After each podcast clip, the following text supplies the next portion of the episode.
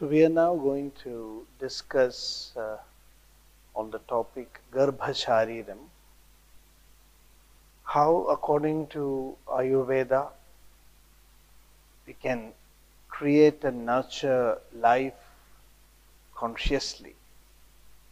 Ayurveda offers a very interesting perspective of how the body develops and matures into a fully grown individual. And this study of how the physical body is created, nurtured, and eventually dissolved back into the five elements, this whole story is discussed in the topic Shariram in Ayurveda. I would like to emphasize on the fact that in modern education of Ayurveda, we have uh, taken a very reductionistic reinterpretation of the concept of Sharira. This is due to the influence of uh, you know, mo- the modern classification of subjects in modern medicine that we divide the body into the structure and function we call anatomy and uh, physiology.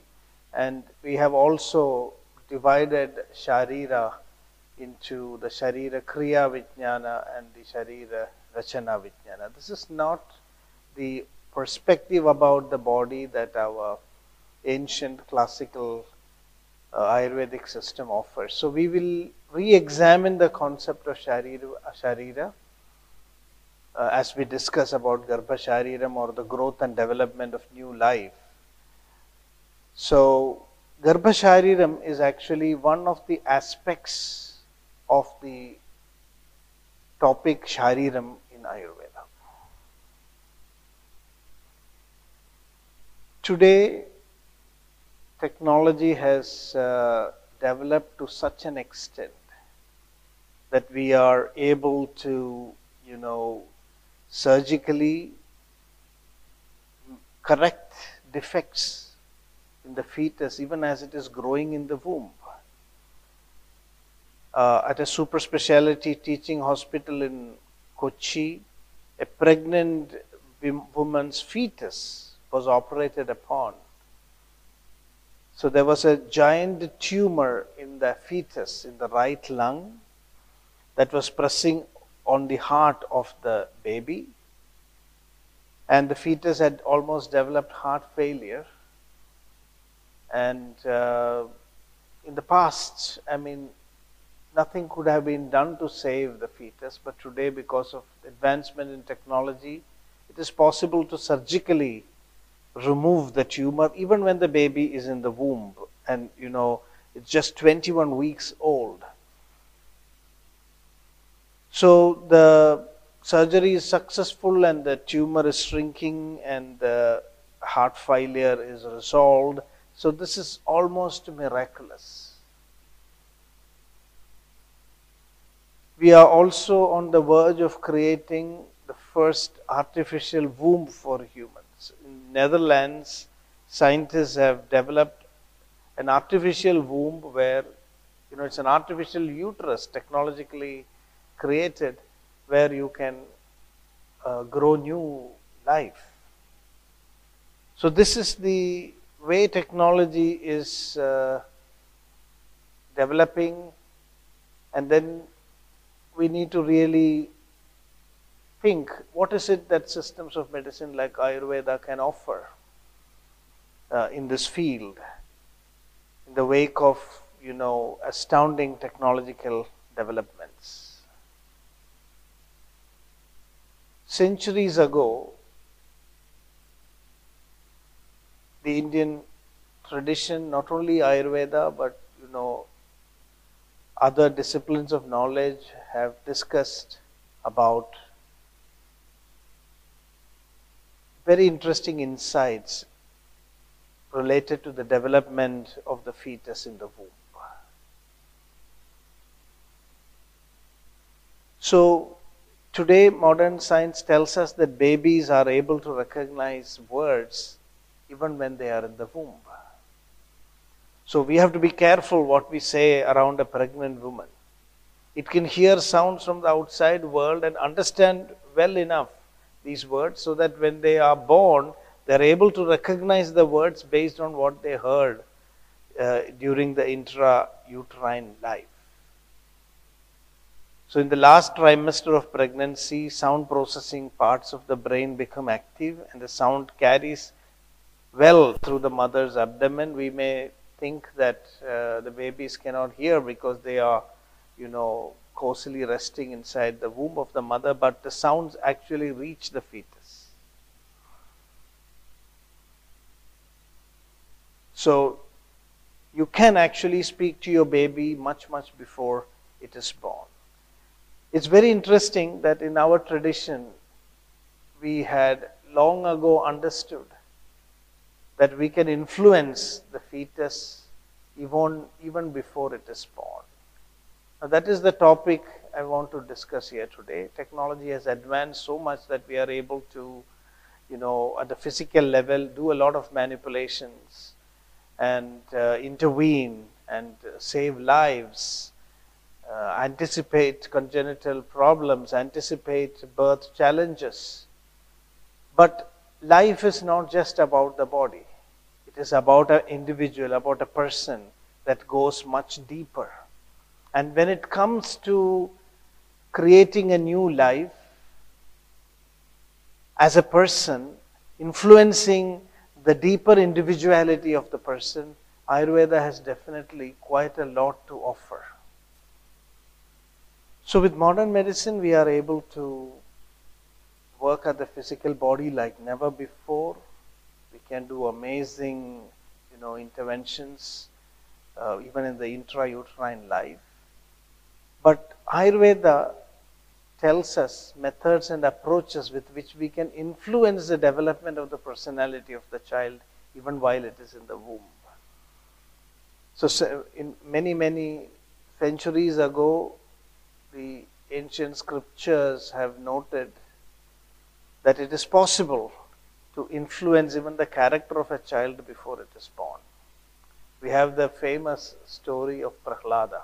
Prahlada was the son of an asura, you know, a demonic personality, and the world was suffering, uh, you know, due to his uh, cruelty. And at this time, there was a lot of discussion. Of course, this is a story, but there's a message that comes out of it.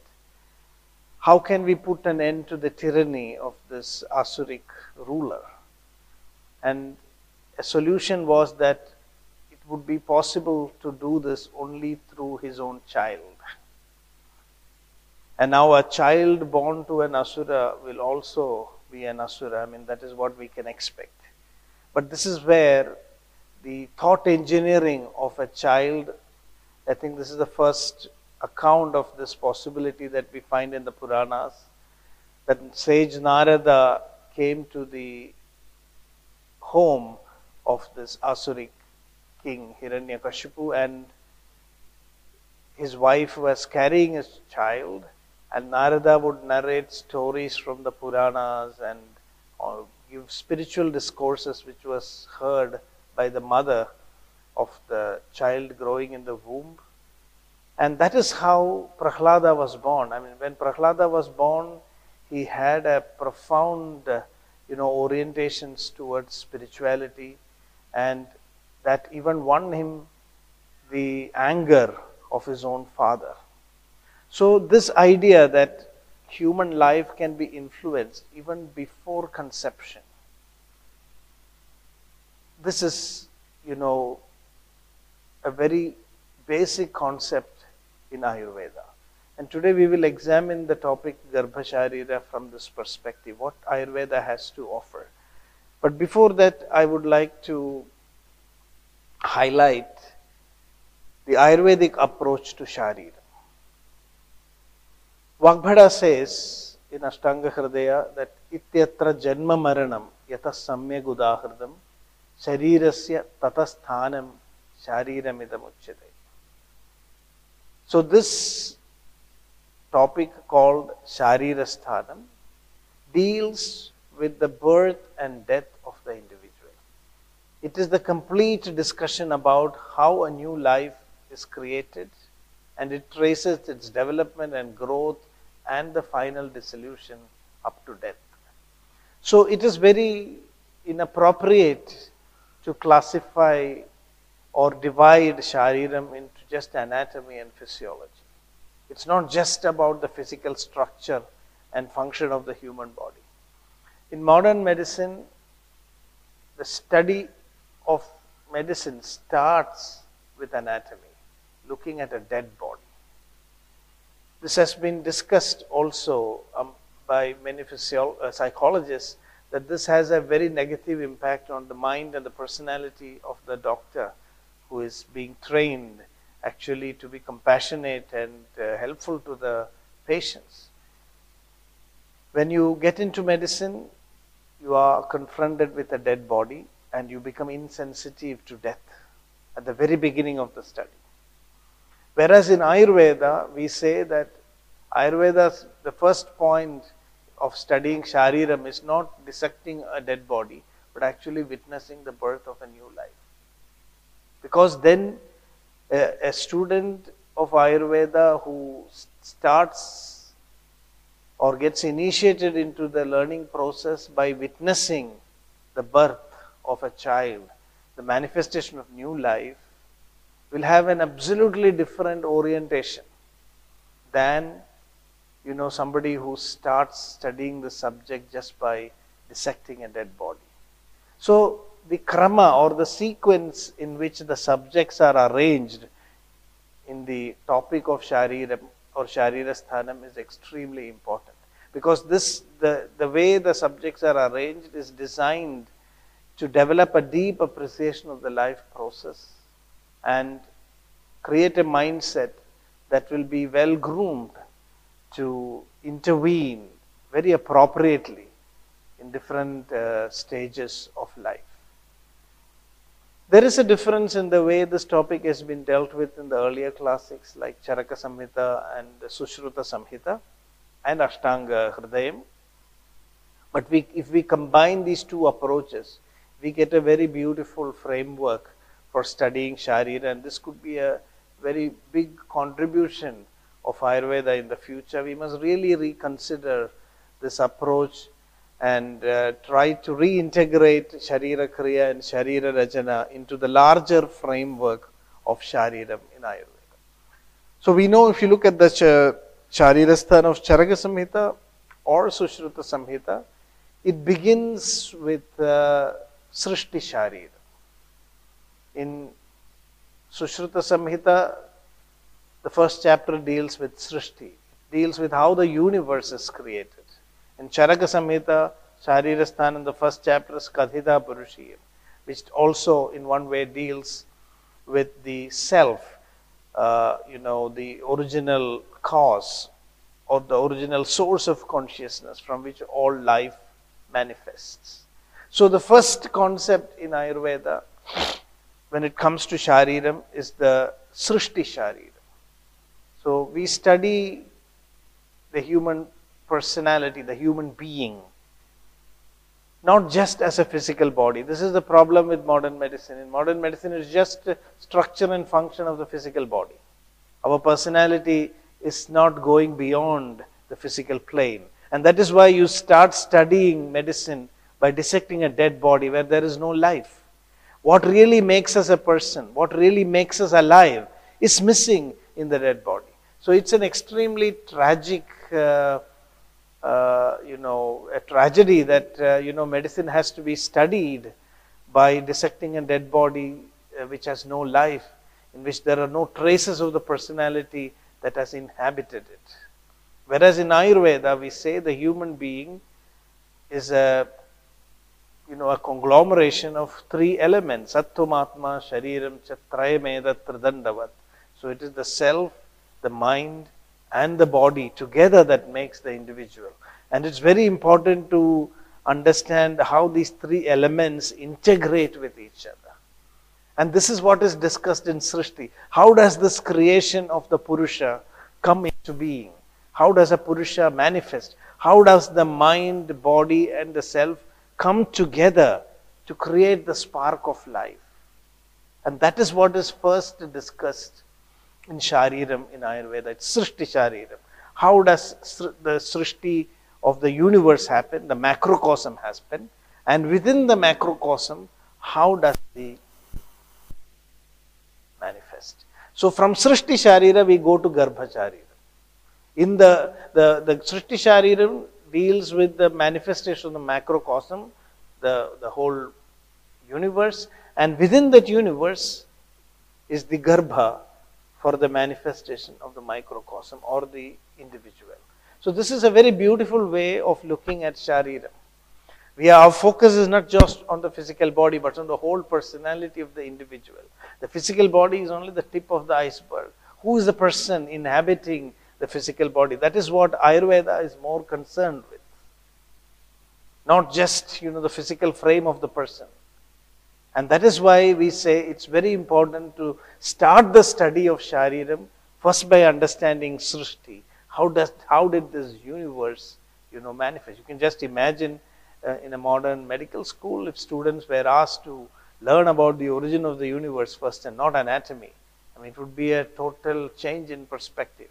They would be discussing about the Big Bang theory and, you know, the cosmos and then you know, it is also a very humbling experience to first have a vision of the whole universe and know that we are just a tiny dot, you know, in the vast expanse of this cosmos. This is the kind of perspective that Ayurveda gives when we start the study of Shariram. We look at the vast expanse of the cosmos, contemplate and think about creation.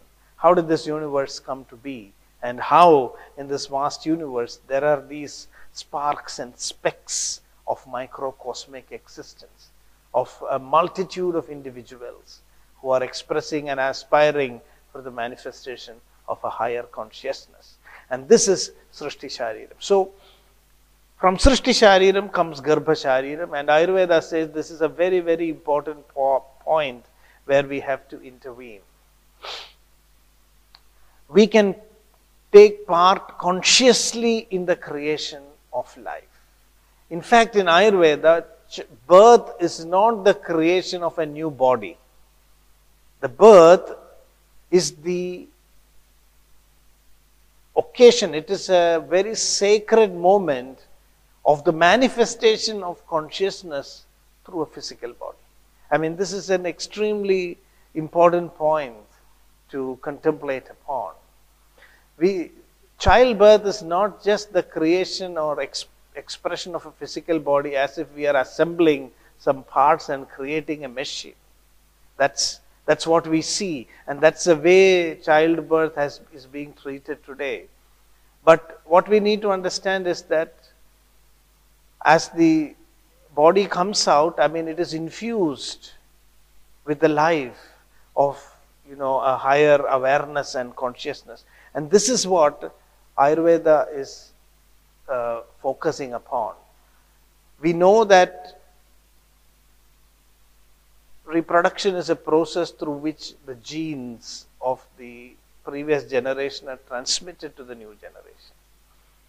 That much we understand. That and so the whole process. I mean, uh, in order to make sure that the new generation is more uh, robust, more healthy, we have to ensure that the genetic transmission occurs in a very harmonious and uh, you know uh, proper manner. So there's definitely uh, nature itself is trying to preserve the purity of the genes, the quality of the genes. So that's one definite uh, uh, aspect of Garbhasharira. But over and above that, according to Ayurveda, what is actually being transmitted from one generation to the other is not just the genes. We say it is actually the samskara. Only in human life it is possible to transmit samskara or culture from one generation to the other. So, transmission of samskara is actually as important as the transmission of the genes. And this is why Garbha is the, the whole process of creation of Garbha is considered to be one of the samskaras in our culture. So from Srishti Shariram and Garbha Shariram, we go on. Next in Ayurveda, we study Dosha Shariram. So Dosha Shariram enables us to understand that the human body is a self regulating system. The doshas are nothing but the principles of self regulation. And the word dosha means that, in spite of the fa- fact that the body can self regulate itself, it is also de- designed for self destruction. So, the, the lifeline of the body is itself the fault line. That is why the word dosha is used. Dosha means a fault. But dosha is also that which supports and sustains and regulates the body.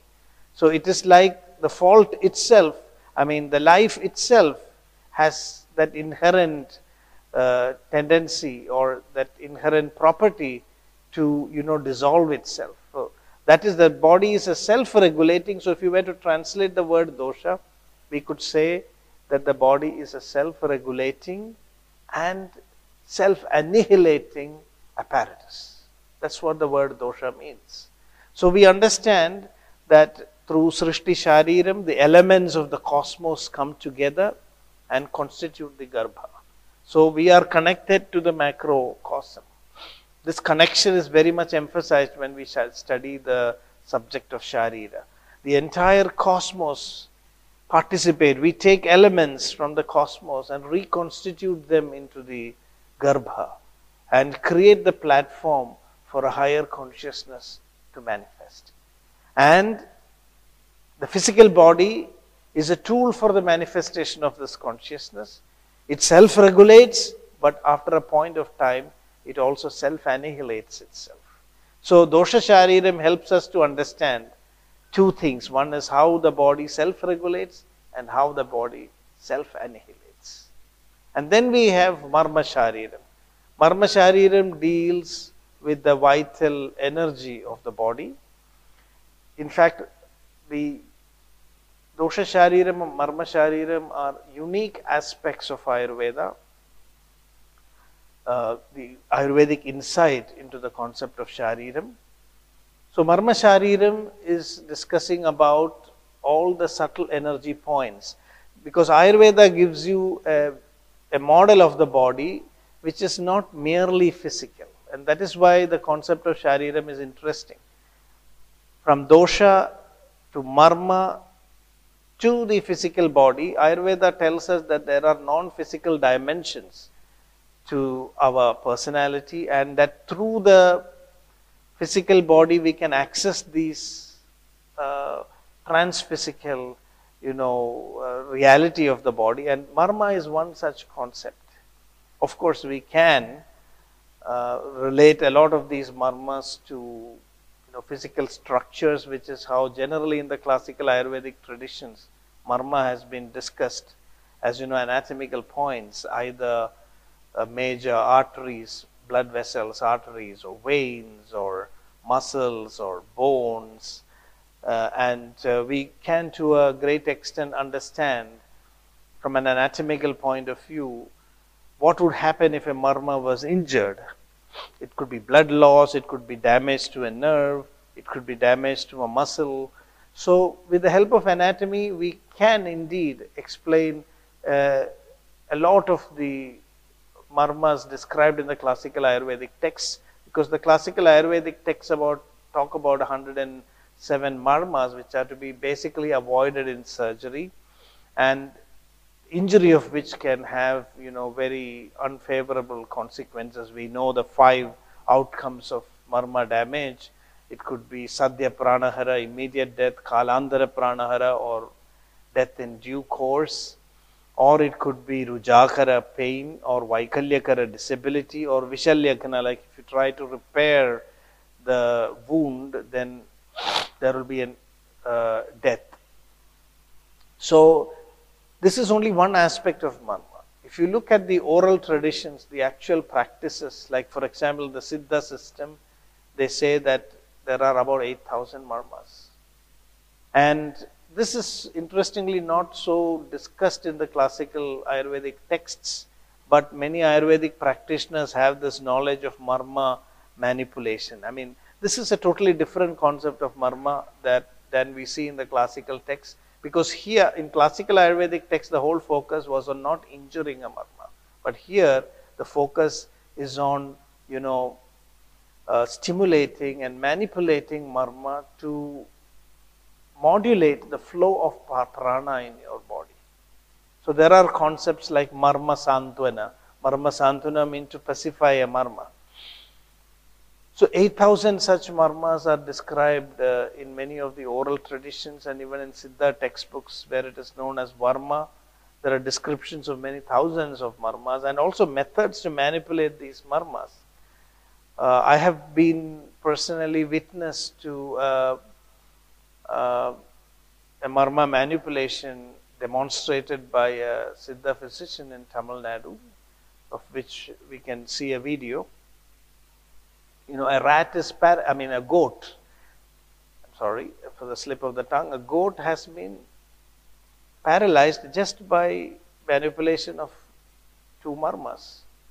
So, just in front of our eyes, you can see that the physician is just stimulating two marmas and then the goat gets paralyzed. And then stimulating some other marmas, you know, the goat becomes, uh, you know, the active again. So this kind of uh, intervention, the power of marmas. So when we ask this Vaidya whether we can do it in humans, it's risky and dangerous, something goes wrong, uh, we will be in trouble. So what I wanted to kind of highlight is that Marma Shariram is a very underexplored unexplored. It needs to be mainstreamed. Uh, this is a very important uh, concept that needs to be brought into the academics of Ayurveda, and we must reinforce and enrich what is there in the classical text with what whatever has been preserved in the actual oral traditions of Ayurveda. So after Marma Sharira, another very interesting uh, concept in Ayurveda is pramana shariram. That is, Ayurveda has this anthropometric approach in uh, determining with uh, you know the health status of an individual, what is normal and what is not.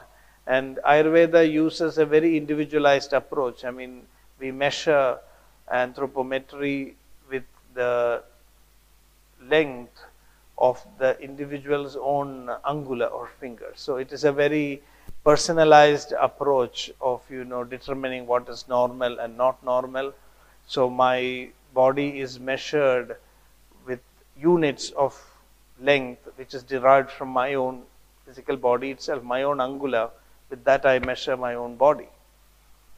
So then we come to sankhya shariram which actually means enumerating the body parts. It's much more physical. So modern anatomy would come under the concept of uh, Sankhya Shariram. And then we have again a very interesting uh, aspect of uh, Shariram in Ayurveda which is called Prakriti Shariram. So here we understand personality. Prakriti Shariram includes uh, the discussion of not only the dosha Prakriti but the Manasika Prakriti also as well as Jati Prakriti, Kula Prakriti, Deshanupatini Prakriti, Kalanupatini Prakriti, and Vayonupatini Prakriti. So, the whole idea of Prakriti is to help us understand how we are similar with others around us and how we are distinct from them. So, every individual comes with a unique characteristic, just like our fingerprint is unique to us the Prakriti that we are born with is also unique to us. In fact, what Sharirasthanam tells us uh, ultimately is that we are all made of the same ingredients, but then we are configured so differently. What makes us similar is that we are all made of the same ingredients. If you go, it's ultimately the Panchamahabhutas from the Ayurvedic point of view, or even from the point of view of modern science, you know, if you look at it at the elemental level, it's carbon, hydrogen, oxygen, nitrogen, and then the trace elements, minor and major elements. If you look at it at the level of DNA, then it's the nucleic acids, adenine, guanine, thymine, cytosine. So if you look at what we are all made up of, we are all made up of the same stuff. But yet we are different. So the difference is just in the way we are configured. And so the study of Prakriti is enabling us actually to understand this uh, you know gap between how we are uh, configured differently even though we are made up of the same elements and ayurveda became one of the first person centered predictive preventive approach to medicine because of the strong and deep insight into the concept of prakriti prakriti sharira and then we have vikriti sharira which also as I was discussing earlier, dosha shariram tells us the body is self-regulating as well as self-annihilating. And after uh, a certain point of growth and development, and uh, the body begins to disintegrate. And this understanding of the, how the body disintegrates is called as Vikriti Shariram. This is very important because it is due to Vikriti Shariram that we age. Aging is part of Vikriti Shariram. And Ayurveda had such a deep insight into Vikriti Shariram that we discovered that even though Vikriti is inevitable, even though we will age, if we take proper measures, we are able to preserve our functionality even up to old age. That is the importance of Vikriti Shariram. How can we age successfully? Even as our body is disintegrating, we can put hold ourselves together and still be functional even at a very old age. And that is the insight that Vikriti Shariram gives us. So, in this way, beginning from Srishti to Vikriti, Vikriti Shariram completes the circle. We are born, our physical bodies are constituted from the elements of the macrocosm. And in Vikriti Shariram, we, you know, re enter or we dissolve back into this macrocosmic background. And that completes the whole cycle of birth and death. And in this process, you know, this whole process is a platform for the transformation and evolution of consciousness. And this is why in Ayurveda, when we say a new child is born, like Vagbhata says, Shuddhe Shukrartave Sattva, Swakarma Klesha Chodita, Garbha Sambhadyade Vashad Agni Rivaranav. So for us, the birth of a new body is the, the, the whole important event there is the manifestation of Sattva. So when the Shukra and Artava combine together, a platform is created at the physical plane for the manifestation of the consciousness. And so that is the key point in Srishti of or the Garbhashariram in Ayurveda.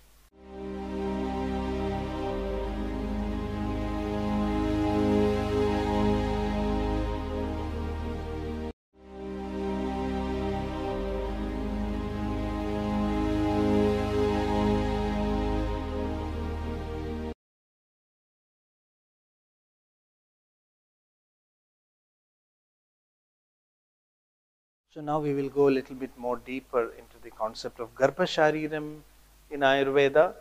I just try to give an overview of what Sharira would mean from an Ayurvedic perspective.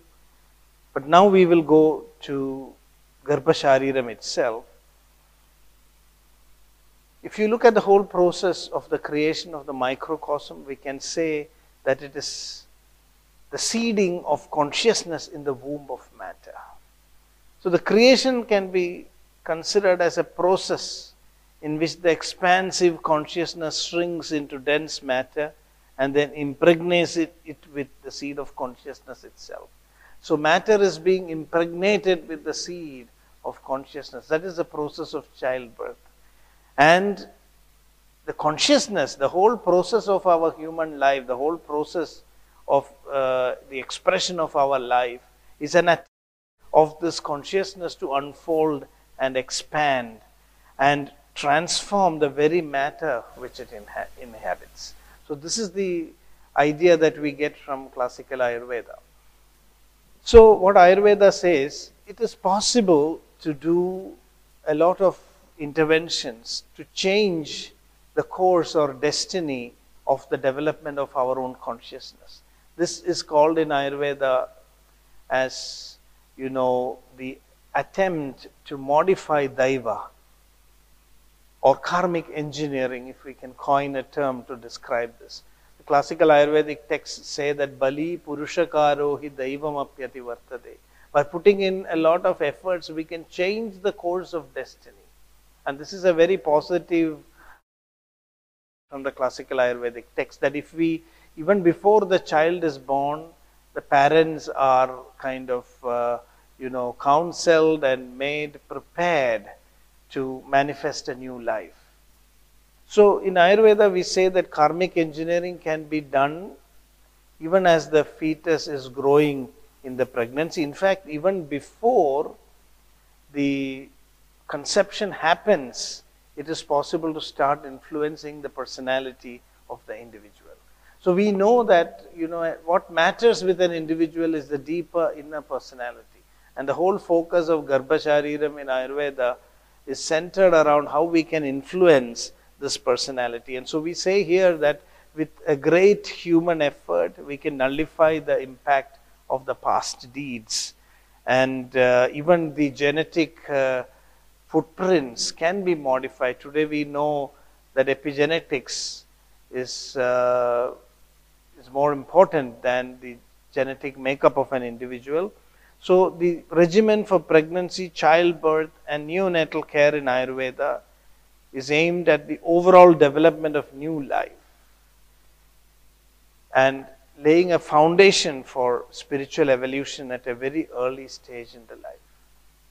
So from an Ayurvedic point of view, conception is an opportunity to change the course of uh, human destiny we misunderstand the concept of karma. We think that uh, the concept of karma means that we are going to be punished for the wrongs that we do. I mean, that's absolutely not the idea here. The theory of karma says that everybody has absolute freedom to do what they want. And we can do anything that we want. And all human problem in human life is the conflict that is created because everybody has absolute freedom. So my freedom gets into conflict with the freedom of another person, and that is why we need rules and regulations in society. Most of the, uh, you know, engagements of human life in human society between individuals is negotiating the freedom that each other has. We negotiate and then we create a space where we can express our freedom without any interference and without disturbing, you know, interfering with the activities of others. So the whole idea here is that I can have a choice in deciding what I want to do, but then I have to face the consequences of my actions. That is where we do not have a choice. We have a choice in deciding what I should what we should do, but we have no choice in deciding the consequences of my actions. So, the theory of karma only points out that we have to act responsibly. If we act out of ignorance, if we do an action which is not based on knowledge, then we may have to face an unexpected consequence. So, this is the whole concept of karma. And Ayurveda tells that the theory of karma is applied in Garbhasharira to, you know, modulate the consequences of past inherited, uh, you know, all the things that we have inherited from the past lives. It could be even genetic inheritance. In to what extent can we modify this by new actions? So this is a very positive and constructive approach that we find from the tradition of Ayurveda, when a new life is born, it's a big opportunity for us to correct, modulate, and modify the course of this new life that is manifesting. So, this becomes a big responsibility of the parents. So, they cannot be, as we say, a, a child should not be born just by chance. A child should be born by conscious choice The focus of Garbhashariram in Ayurveda is to bring about a balance of all the elements that make the human personality. We must have a strong body, a strong mind that is capable of manifesting the deeper consciousness as powerfully as possible. It's very interesting that Ayurveda discusses the process of the conception as the manifestation of consciousness in Shukra and Artava and a very interesting analogy is given. Shuddhe Shukrartave Sattva Swakarma Klesha Chodita Garbha Sampadhyade Yukti Vashad Agni Rivaranau. Just like when we rub the arani, that is the wooden sticks together, after some effort, there is suddenly the spark of fire that manifests. Even, even so, you know, by the coming together of the male and the female, the friction of their union, there is the spark of consciousness that is ignited. And that is how conception occurs. So, this is beautifully described uh, in the classical text Ashtanga Hridayam: Tejo yatharka rashminam spatigena tiraskritam nendhanam drishyate gachad sattvo garbhasayam tatha so this is invisible, just like you know the rays of the sun when it passes through uh, a, a, piece of glass or spatika or you know a crystal. Uh, it creates the spark of fire. We never see the movement of the light rays through this lens, but we only see the spark of fire that manifests. In a similar way, when conception occurs, we see only the physical union of the two individuals uh, and the uh, you know the Shukra and the Artava. But in that process happens this manifestation of the spark of consciousness. So there is a lot of discussion in the classical Ayurvedic texts as to what creates life. Today we know we are still unable to create life by combining chemicals. We know that what are the ingredients of life. But we still do not know how to bring all these ingredients together to create new life. I mean, we cannot just create new life by uh, mixing, you know, uh, uh, collection of chemicals to create the chemical life. In fact, the basis of life, life is a chemical soup.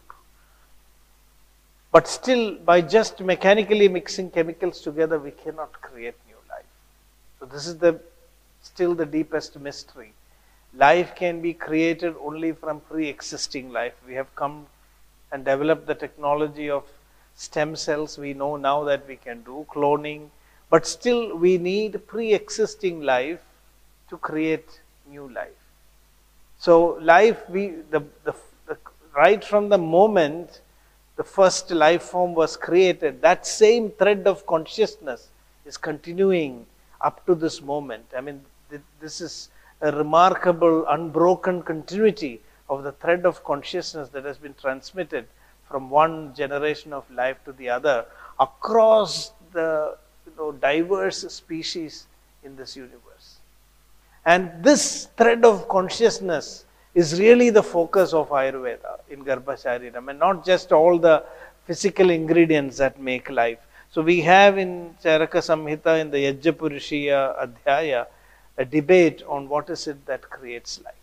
So if this is very interesting and many of the multiple elements that constitute life are proposed as the most important cause for manifestation of life. So there is one school of thought which says that life emanates from consciousness or Atma. Another viewpoint says that no, life emanates from sattva or the mind. And yet another viewpoint is that no, life is very physical, it just emanates from the uh, you know, digested food of the mother. And yet another viewpoint says that life is a combination of Shad Dhatus, that is the Panchamahabhutas and consciousness.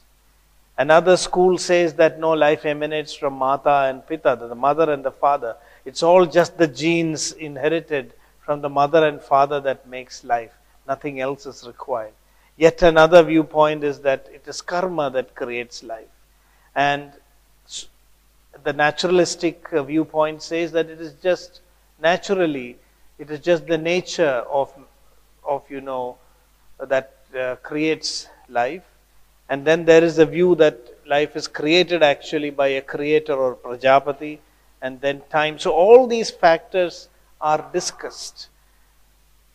And it's very interesting to find that the Charaka Samhita concludes that it is a multiplicity of factors that create life. It is, it is a unique moment when all these factors come together, only then life is possible.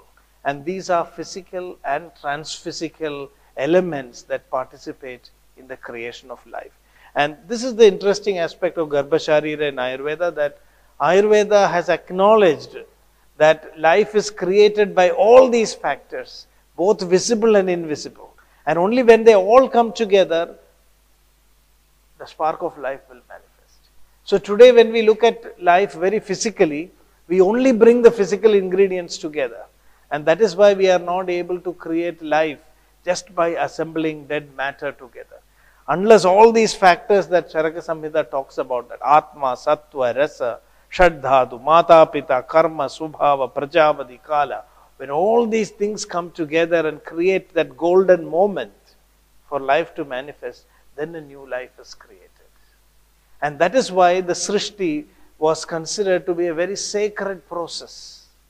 It is not just uh, an accident, just an accident of a pleasure seeking uh, communion of two individuals. So, Ayurveda considers a multifactorial uh, approach to understanding Garbha. And what is interesting here is that Ayurveda takes into account many factors that are not even considered you know, from a very reductionistic point of view. And Ayurveda gives us a framework to be able to modulate. There are factors which we can control, factors which we cannot control. So, factors which we can control, we can control. Factors with which we cannot control, we must harmonize. This is a very important concept. Not only for Garbha Sharira, but in every aspect of treatment of life, Ayurveda says that the problem with reductionistic science is that it tries to control everything. Everything cannot come un- under our control. There are forces in nature that are more powerful with which we have to harmonize. There are forces in nature with which, which we can control by our intervention. So, a, a combination of harmony and control. This is how Garbhashariram is described in Ayurveda. So the ritu, the season, the fertile period, this is very important. And this is a lot of these things cannot be controlled because they happen through the normal physiological rhythms and cycles of the body. But what is it that we can control? What is it that we cannot? We need to understand. So Ayurveda tells you, gives you a framework to refer to this as Ritu, Kshetra, Ambu, and Bija. The Ritu is the season or the fertile period. We have to wait for it. You cannot create it. The Kshetra is the field, the condition of the uterus. This is something which we can partly control, but partly we can only harmonize with it. Each, each individual is born, uh, you know, with certain predetermined, you know, uh, configurations, which we can modify to some extent, but which we cannot completely, you know, change. Then comes the ambu or the nutrition. This is a factor which we can completely control. What the mother is being fed, what the, the, the food that the mother eats is something which is fully under our control. But kshetra or the uterus, the condition of the uterus is only partly in our, under our control. And then the bija or the quality of the reproductive element. This is something which we cannot completely control and manipulate, but to some extent we can also modify. So, Ayurveda tells us that we must prepare for the manifestation of new Garbha by listing and becoming aware that play a role in the manifestation of new life and control all those factors which we can and then try to harmonize with all those factors that are beyond our control. So, this multifactorial uh, development of the Garbha is beautifully described uh, in the Charaka Samhita when he says that the Garbha is shaped from the Shukra and Shodi, the genetic material from the parents, Kalagarbhashaya, Prakriti, the environmental and intra-uterine conditions, Madhura Ahara Vihara Prakriti, the diet and lifestyle of the mother, and the Mahabhuta Vikara Prakriti, that is the quality of the material elements. So all these factors, when they come together, they create new life. So this gives us a framework to understand what we can do, what we cannot do, and to what extent we can modify the quality of a new life that is being created. In fact, the whole focus of our tradition of samskara means that making the new generation better and better. Samskara means to refine. That is how the word Sanskrit also comes from the word samskritam or refine. The whole focus of our culture, we say that uh, our culture is not progressive. I mean, we are always talking about the past. Absolutely not. The word samskara itself shows that we are very progressive in looking to the future. We are trying to refine every aspect of human experience till it becomes perfect. So it is a work in progress. Culture is a work in progress. It is a it is a kind of uh, a continuous aspiration towards more and more perfection. And that is what the word samskara means. And garbha is one of the most important aspects of samskara the change or the refinement that we want to bring into society, Ayurveda says that even before conception we must begin this process. And this is what we call by conscious birthing. I mean, giving rise to a new life with utmost consciousness and participation. So, for this foundation of a good life, Garbha Shariram consists of different topics. The point in my discussion today is simply put, is to offer you know, the first thoughts of how we can reinvent the subject Shariram. How we can divide Shariram into the various topics like Srishti Shariram, Garbha Shariram, uh, Dosha Shariram, then Marma Shariram, Pramana Shariram, Sankhya Shariram, then Prakriti Shariram and Vikriti Shariram. This is a new way of looking at, it's not a new way, it's all there in the classical text but it's a much more comprehensive way of understanding Shariram from an Ayurvedic perspective. And each of these divisions of Shariram can be further subdivided. And here I am proposing how Garbha Shariram can be subclassified. So we start with Ritumati Charya. So all these divisions tell us at which, which points we can actually intervene. Where is an opportunity to modify and create a new samskara? So Ritumati Charya is regimen during the period of menstruation. How a woman behaves and uh, you know expresses herself during the period of Ritu, Ritucharya is very very important. Ritumati. Because the word Ritucharya is also for the seasonal regimen, so it might uh, be confusing if we tell Ritucharya, it's better to use the word Ritumati Charya. And I've always been intrigued by the, you know, physiology of menstruation in women. Uh, it, it with great effort that in 14 days the body creates the conditions for one ovum to mature. And in great anticipation, ovulation happens for the creation of a new life, and the ovum enters into the uterus. But in the next 15 days, a tremendous destruction happens. That very ovum which was created in anticipation of you know manifesting a new life is being destroyed by the body in 15 days and the woman bleeds and you know removes the seed from her body. So this is such a contradiction in the first 15 14 days, the first two weeks of the menstrual cycle is a very creative phase and the second two weeks of the menstrual cycle is a very destructive phase. It's almost like you know you're rolling a stone up the hill with so much of effort only to push it down again.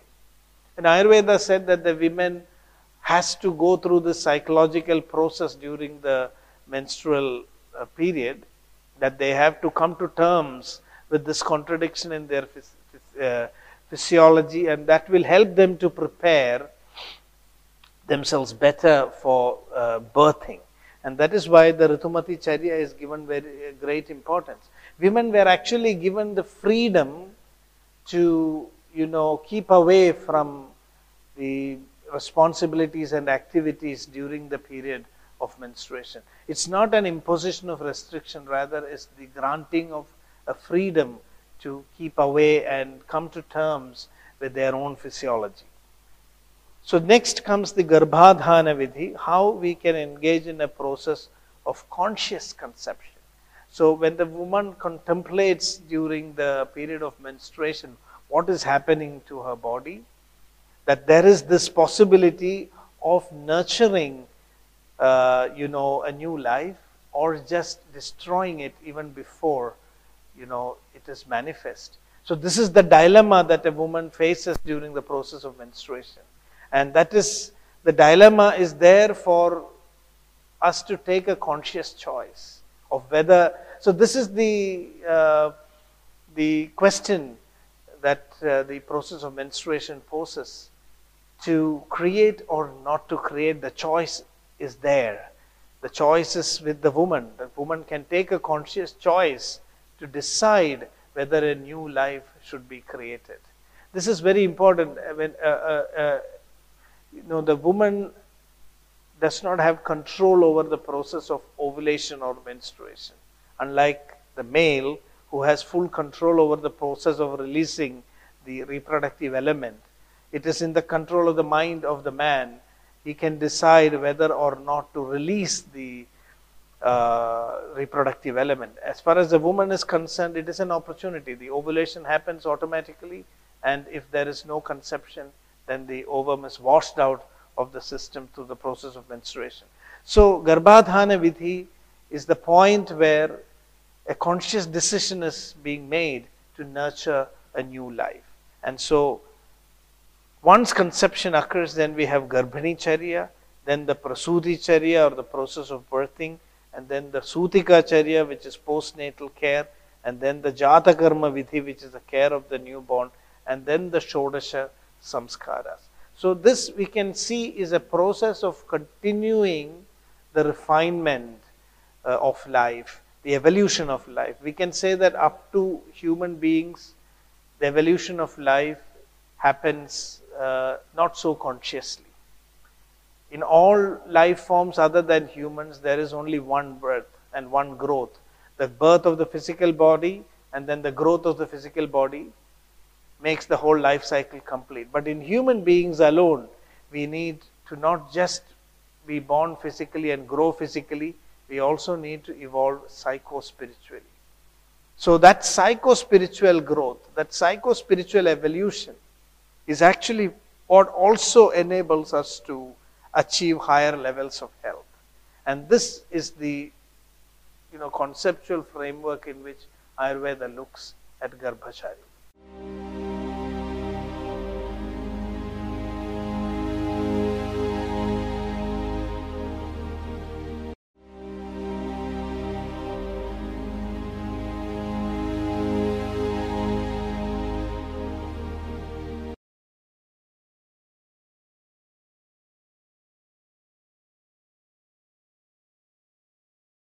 So, very important uh, concept which uh, needs a deeper understanding in Ayurveda is the concept of Prakriti. And we know that uh, Prakriti is uh, formed at the time of conception. And we normally think that Prakriti means dosha Prakriti. But that is a very incomplete understanding uh, of this concept of Prakriti in Ayurveda. So, let's uh, give some thought on what the concept of Prakriti actually would mean. We translate Prakriti often as constitution, or we translate Prakriti as body type, somatotype.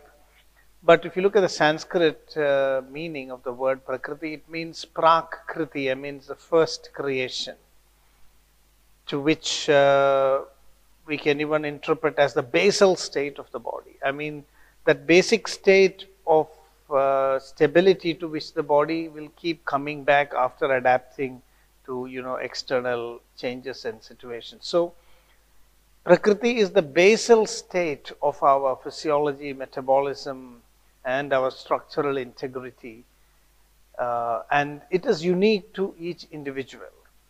So there are some difficulties when we look at prakriti as just a typing of personality because we have certain sets uh, of uh, people into whom we categorize. So Prakriti should not actually be understood just as a box or bins into which you can put different people. Prakriti is actually a framework through which we understand how each individual is different from another. So Prakriti actually looks at both similarity and dissimilarity between individuals and we go to the point where we know what makes one individual unique. As we discussed a little earlier, we are all made up of the same ingredients. It's only in the configuration that we change. So that is why we are similar and dissimilar at the same time. So in Ayurveda, Prakriti, you can in this chart we have put up the multiple elements of Prakriti, that is Jati Prasakta, Kula Prasakta, Deshanupatini, Kalanupatini, Vayonupatini, and then Pratyatmaniyata. So actually, Dosha Prakriti and the Sattva Prakriti or the Manasika Prakriti comes under the category of Pratyatmaniyata Prakriti, that which actually gives us our unique individual imprint. Ethnicity, family, place, time, and age, these are also factors that, you know, create impact on our personality, but these are features that we share with the people around us. That this is not that which makes us uh, really unique, but makes us, uh, you know, uh, identify ourselves with uh, a community or our own family or a particular place in which we live. So ethnicity is jati prasakta prakriti. People who are inbreeding, who live as a community and who breed within themselves. And there are certain common characteristics that they will share. This also needs to be taken into account when we assess the prakriti of a person. So this is uh, best understood as you know the ethnic identity or the ethnic uh, you know fingerprint of an individual. And then we have kula prasakta people belonging to a certain family. And here of course crossbreeding is the rule. People marry from across families. And there is a specific type of genetic exchange that happens in this process. So we share we inherit uh, many traits based on the families into which we are uh, born i mean we inherit the genes from our families and that also creates certain unique characteristics that make up our personality so this is again uh, the prakriti that enables us to understand how we are similar to other people around us. And then we have Deshanupatini or place. If you are born and brought up and grow in a particular place, that also has a particular influence on your system. And you share some common characteristics. People living in a particular geographical region will have certain common characteristics. This is called as the Deshanupatini Prakriti. And then we have the Kalanupatini Prakriti, which is the influence of time, of the seasons. And this also affects a whole population which is exposed to that climatic change. And this is called as Kalanupatini. And then Vayonupatini is the uh, impact of age on your constitution when we become old, irrespective of which part of the world we are in and what is our ethnicity, there are some common characteristics that we exhibit just because of our age. And this is called as Vayonupatini Prakriti. So, this is the background framework into which we impose the concept of dosha and sattva prakriti. What is missing today is that this exclusive focus on dosha prakriti has made us to downplay the importance of other elements that make up your constitution. So, as a person, the Purusha is a combination of the influences of all these prakritis. And this is very beautifully, you know, put together in Ayurveda. And in this slide, we can see that how Ayurveda has anticipated the combined influence of genetics, epigenetics, and you know individual characteristics. It is all these three things coming together that shape up our personality. So Jati Prakriti and Kula Prakriti relate to the genetics, Desha Anupatini and Kalanupatini Prakriti as well as Vayonupatini relate to epigenetics and then at an individual level, you know, what the basal state of that particular individual, the way he is configured, that makes up the individual component of one's personality. So Ayurveda in the context of Garbha Sharira has understood this complex interplay of multiple factors that uh, you know lead to the development of a unique individual and personality. And the main concept in Ayurveda is that intervene as early as possible. If you want to create a, an individual that is refined and expresses a higher consciousness, then we have to start early modern research has uh, come up with very, very interesting findings that are now, you know, reaffirming many of the insights that uh, humanity had in olden days. So there is now an evidence that sensory developments are happening in the fetus at a very early stage in the uterine life. So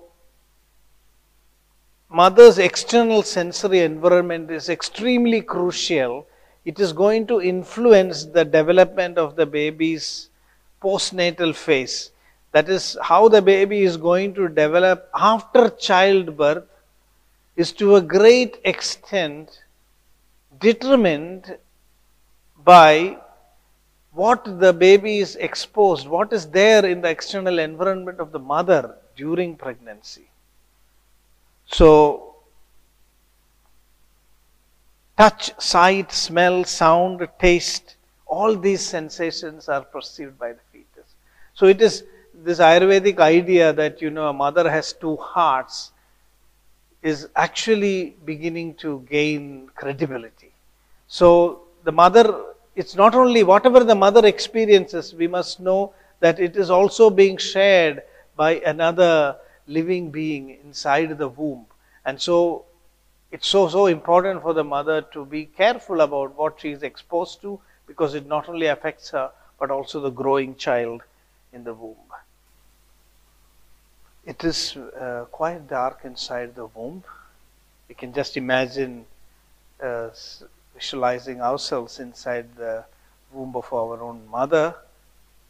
There will not be much light inside. But interestingly, modern research has revealed that human skin does allow light to pass through, and some illumination is available for the fetus. So, there are some scientists like Reid and his colleagues studied the reaction of third trimester fetuses to patterns of red dots shown into the womb. The baby's reaction to different light patterns were monitored by using high definition ultrasound and uh, researchers found that fetuses were twice likely to track the movement of dot patterns that resemble the human face, the same pattern and preference that has been demonstrated in babies after birth. So it's quite clear that if we show some light into the womb of you know a pregnant uh, woman, the child is able to pick up these patterns and even identify so this is so profound. I mean, this this really justifies why Ayurveda gave so much of importance to Garbhini Charya and gave so much of caution against you know what the mother, expectant mother, should be exposed to. So this is a proof that uh, the preference of a newborn child to human faces is innate it's not uh, something that is acquired by experience after birth. Even before the baby has seen a human face, it has a preference to respond to patterns that resemble a human human face. So these kind of studies have shown how profoundly we can influence a growing fetus much much before if it even it is you know uh, born and is in contact with the external world. And this is what Ayurveda has uh, very greatly emphasized.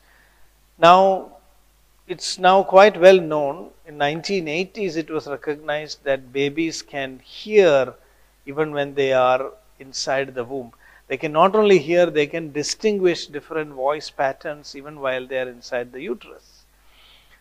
So, babies have an inclination towards their mother's voice. Immediately after birth, they, they are able to recognize and respond to their mother's voice. So they even did an experiment in which they put a you know, non-nutritive nipple to a tape recorder and they played the voice of the mother. So whenever the baby uh, sucks the nipple, the mother's voice would play, and then the baby would, uh, you know, uh, suck the nipple even more vigorously. So it clearly shows that the baby has recognized the voice of the mother even while it was inside the womb. If you, they compared it with the voice of a stranger somebody the baby would never have been exposed to before. And it was quite clear that the baby preferred the mother's voice over the voice of the stranger. It's even more intriguing to understand that taste and smell sensations can also be sensed while the baby is inside the uterus. So, researchers did an experiment by giving pregnant women both garlic and sugar capsules. And then they took a sample of the amniotic fluid. The, sam the samples were smelled by blindfolded panel members who could not actually determine which samples came from women who ate garlic. And, uh, you know, they were easily able to smell garlic in the amniotic fluid of women who had consumed garlic. So this, this showed that uh, it is possible that the amniotic fluid can transmit the smell of substances that the mother eats. So this is so important now that you know the baby will be influenced. So the baby is continuously exposed to all the sensory influences of the mother. So to further test this theory, one group of pregnant women was instructed to drink carrot juice every day during pregnancy and other was told to avoid it completely. And the once the child began eating solid food, Researchers fed them cereal made with either water or carrot juice, and they found babies exposed to carrot in amniotic fluid ate more of the carrot flavored cereal. So, which means the babies had already tasted carrot while they were in the womb. And so, when they came out, they could easily recognize this is carrot. So, this is so important. That is why Ayurveda says, you know, our um, all the bad tendencies, negative inclinations of the mind once the child becomes grown and it becomes fixed, it is very difficult to refine them. To create a new generation of individuals that are very spiritually rooted, very empathetic, and have uh, a greater quality of consciousness, it is very important that we influence the life while it is in the womb itself. Touch sensation. Uh, at eight, around eight weeks, the baby is able to feel the touch so on the face, mostly on the lips and nose, over the next several months, touch receptors begin to develop on other parts of the body, palms and soles by 12 weeks and abdomen by 17 weeks. Uh, brain scans have revealed that infants uh, do not sense pain until after 30 weeks, weeks. That's only when the somatosensory neural pathways are developed. By the mid third trimester, however, the baby is able to appreciate a full range of sensations, including heat, cold, pressure, and pain in every part of the body. So, this shows that the baby is already interacting with the external environment even while it is inside the womb of the mother. And this is why in Ayurveda we say that we have to create life consciously. I was uh, discussing with a pediatrician uh, about you know how the baby is influenced in life and how the sense organs the I mean are so developed that the baby is influenced even while in the womb. And this pediatrician uh, recounted a very interesting experience that he had in his clinic. So he said that he once uh, encountered a baby who would refuse to breastfeed from the mother so he looked at uh, the, examined the mother, the baby, the breast milk was all fine, everything was good. She had, she is producing enough breast milk. The baby has no problem. but he just couldn't figure out why, why the baby wouldn't be feeding. So it so happened just by coincidence that that woman's sister was also pregnant, I mean, had delivered at that time, and she was also breastfeeding. So the doctor decided to do an experiment. The doctors told this woman to make your baby, make uh, feed your baby, uh, try with, with your sister. So this woman tried to make the baby feed with her own sister, and then they found that the baby very happily started breastfeeding. So this was very intriguing.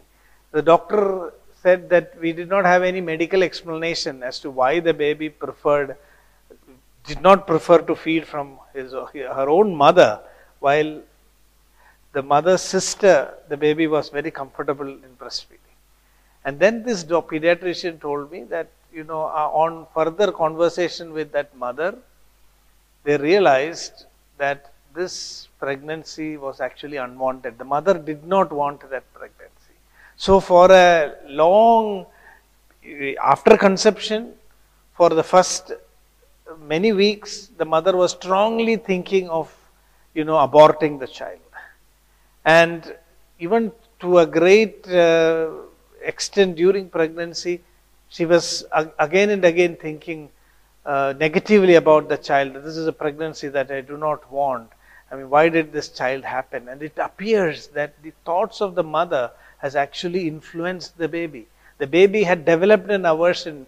The baby, um, you know, clearly demonstrated this inclination of not wanting to feed from a mother who didn't want that child alive in the first place. So this is this is uh, these kind of uh, findings are becoming more and more uh, you know widespread people are beginning to understand the deeper aspects of human psychology and how it's why and how it's so important that you know the intrauterine life of the fetus should be given that much attention. The father can also contact with the child even before it is born. There are studies which have shown that by calling out to the child in the womb, the child will be beginning to recognize the father's voice and you know have a deep connection. So this bonding can be developed even before the child is born and this creates a completely different personality uh, when the child is born so this idea of a conscious creation of life that is going to be the greatest contribution of the Garbhashariram of Ayurveda. Today we are all interested only in, you know, physical things. Will the child be born without any disease? All that is important and modern medicine has made a lot of developments there. As I was mentioning in the beginning, we can even cut open the uterus, the womb, and then, you know, remove a tumor and then save the baby. This is amazing and we need it. Definitely yes. We can also, if necessary, grow a child in an artificial womb. But we don't understand that this does not mean that now we must grow children in wombs outside our own body. It's not necessary. Just because there is an artificial womb, it doesn't mean that the child should always be born, uh, be, be nurtured in an artificial environment. We have the technology, we can use it when I mean, it becomes inevitable. But the whole focus has to be on how we can create this bonding and nurture the, the baby in a way that it will develop a deep psychological, uh, you know, evolution, even as it is in the growing in the womb of the mother. And this is the concept uh, in our tradition. because there is a Vedic mantra which says Satyam Vada Dharmam Chara Swadhyayan Ma Pramada ആചാരസ്യ പ്രിയം ധനം ആഹൃത്യ പ്രജാതന്തു മാ വ്യവച്ഛേത്സി സത്യാന്ന പ്രമതിതവ്യം ധർമാന്ന പ്രമതിതവ്യം കുശലാന്ന പ്രമതിതവ്യം ഭൂത്യൈന പ്രമതിതവ്യം സ്വാധ്യായ പ്രവചനാഭ്യാം ന പ്രമതിതവ്യം so here this this uh, mantra so beautifully encapsulates the idea of transmission of samskara this mantra says what you should do as an individual to develop samskara and how that samskara is what should be transmitted to the child. Satyam vada dharmam chara swadhyayana pramadidavim. This means that you are established in a dharmic way of life, that your personality has been refined and uh, you know you become a more evolved person. And that samskara prajatantum ma vivachetsehi don't break the lineage. Transmit this samskara to the new generation. And this transmission of samskara is the key aspect of garbhashariram in ayurveda. So the word ayurveda we usually say that it is a science of life but I would also like to point out if you really look at the Sanskrit meaning of the word ayus, it also means a science of death. Because the word ayus actually means that which goes, means that life will come to an end. That is what the word Ayurveda means. So, the word ayus means both life and death. It shows that life and death are just like the two sides of the same coin. We all think that we are eternal and living for forever. Even when we see people dying around us, we never it never strikes us that one day this will also be our fate. So life definitely comes to an end, but there is a tremendous urge in nature for continuity of life. In fact, we are actually dying every day and being reborn. Every time we eat food, the nutrition is recreating us. So life exists because it is being reborn. It is the rebirth that makes life continue. People ask, is there really rebirth? If you really look at your own physiology, how your cells are recreating itself, you don't have to go beyond this life to understand what is rebirth because we are being remade, reborn again and again. In fact, it is when the body loses the ability to recreate itself, that is when old age happens and death comes in. So, death is the failure of the body to recreate itself. We, the life exists by conquering death moment by moment.